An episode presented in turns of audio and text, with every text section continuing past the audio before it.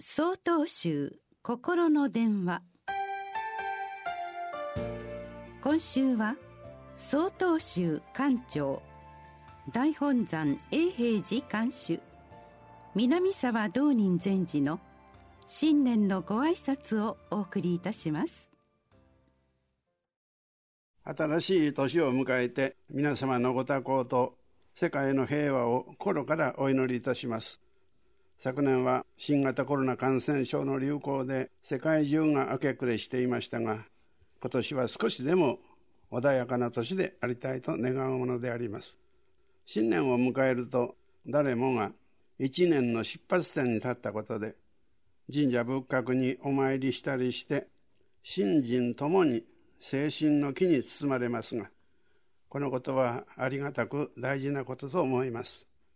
道元禅師のお言葉に、一人真を発して源に帰れば、十方国真を発して源に帰るとありますが、神仏を信ずることは宗教の違いはあっても、その心は本源、誠に帰ることに誇らないでありましょう。お釈迦様が菩提樹のもとで、小学を上ずられて仏だとなられましたが、その時に発せられた言葉は、第一右上、同時上道と伝えられております。悟りを開かれると、はっきりと目が覚めて、物事の道理が正しく受け止められると言ってもよいでしょうか。本源に立ち返って澄んだ誠の心になることでありましょう。人は誰でも一人で生きているのではなく、天地自然、万物と共に生き、生かされておることを自覚し、皆それぞれに誠の道を歩んでまいりたいものです。